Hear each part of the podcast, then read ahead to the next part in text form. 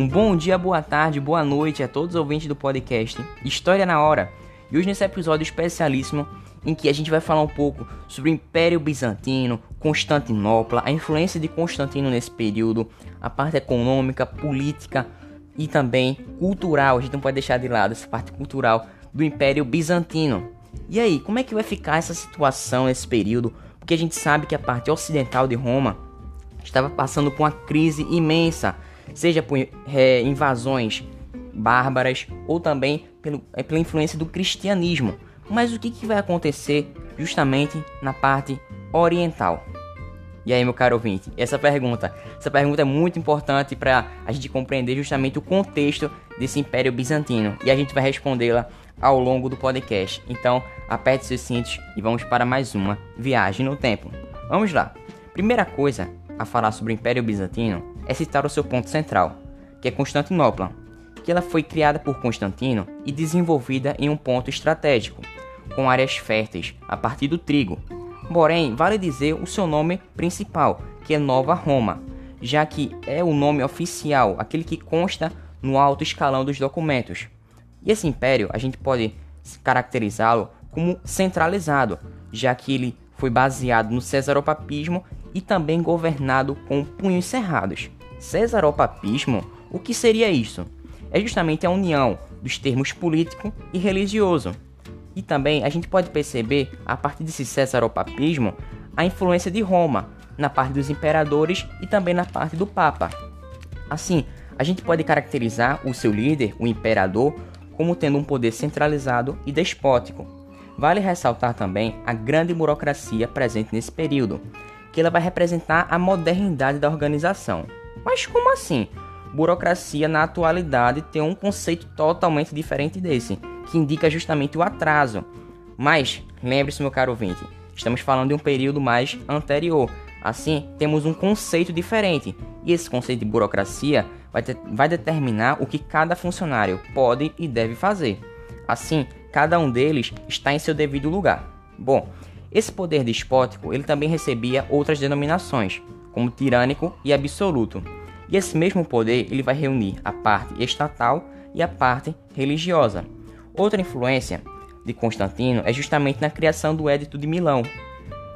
Podemos perceber, a partir de tudo isso, a influência latina e grega nesse império, já que a gente pode perceber que a língua regular será o latim, já a língua dos textos oficiais será o grego. Mas como assim? Essa influência latina, ela vai vir justamente dos romanos, e a influência grega é um sinônimo do Oriente. Bom, vamos nessa. Esse império, ele contou com vários imperadores, mas somente um deles viveu a fase dourada, ou seja, o apogeu. Mas quem foi esse imperador que viveu o apogeu, essa parte de tanto desenvolvimento? Foi justamente o imperador Justiniano, que teve assim a sua maior expansão militar, desenvolvimento artístico e filosófico. E essa expansão, ela vai para onde? Ela vai para a Península Ibérica, Itálica e para o norte da África. E o legado, ou seja, a herança dada por ele, é justamente essa contribuição desses povos para a sociedade atual. Bom, mas qual é essa contribuição? É que justamente os gregos trouxeram a vaidade para o mundo atual. Podemos citar também o corpo do direito civil, que é uma consequência direta dos debates, das colunas e conceitos nascidos a partir do Corpo Duri Civilis. Assim, o código são as primeiras leis escritas de Roma, são as colunas. E essas colunas, elas foram debatidas no digesto, ou seja, nos comentários. E desse debate, os pesquisadores puderam assim chegar a conclusões, atingindo assim as leis máximas, que são resultado justamente das leis novas. Esse resultado, como a gente pode perceber, ele é um acréscimo justamente às leis novas. Então vamos nessa. A sociedade que temos hoje foi justamente baseada nesse aprimoramento. Bom, partindo agora para a parte econômica, podemos perceber que o Império Bizantino, ele tinha uma localização privilegiada, e a economia foi representada justamente pelo comércio de luxo, ou seja, a política das especiarias, dos perfumes, dos lenços e da comida exótica. O açúcar antes já era conhecido, assim como o pau-brasil. Desta forma, eles já eram conhecidos desde as cruzadas. Desta forma, podemos perceber que a madeira ela tinha uma cor de brasa, por isso avermelhada.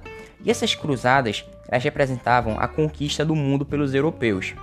E a principal prática econômica era justamente os artigos de luxo. Podemos também citar a agricultura latifundiária, baseada no trigo, com a mão de obra livre e escrava, enquanto assim a parte ocidental vivia a Idade Média e Bizantino vivia o luxo, a grandeza e o desenvolvimento. Já na parte cultural, ela teve uma grande influência da cultura ocidental e oriental. Assim, podemos perceber que a Igreja Bizantina ela era fundamentalista, ou seja, extremista. Mas por que extremista? Por pequenas diferenças que a gente pode perceber, já que as missas elas duravam mais, os padres usavam roupas com túnicas pretas, os templos no Oriente eram de paredes lisas. Agora observe no Ocidente como é que era essa diferença.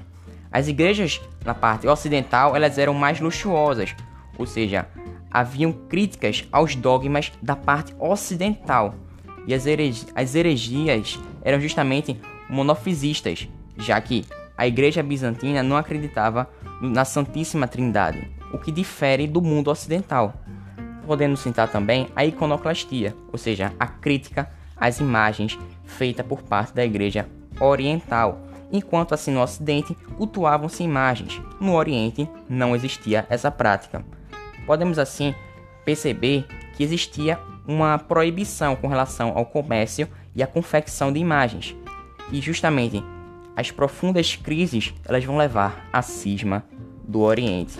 E os mais detalhes vamos perceber nos próximos podcasts.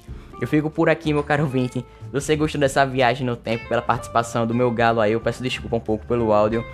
Mas essa viagem teve uma participação de um animal, né? Um animal que nos trouxe essa companhia para a gente aprender um pouco mais. E eu fico por aqui, meu caro ouvinte. Até uma próxima. Fique com Deus e até uma próxima viagem. Valeu! Falou!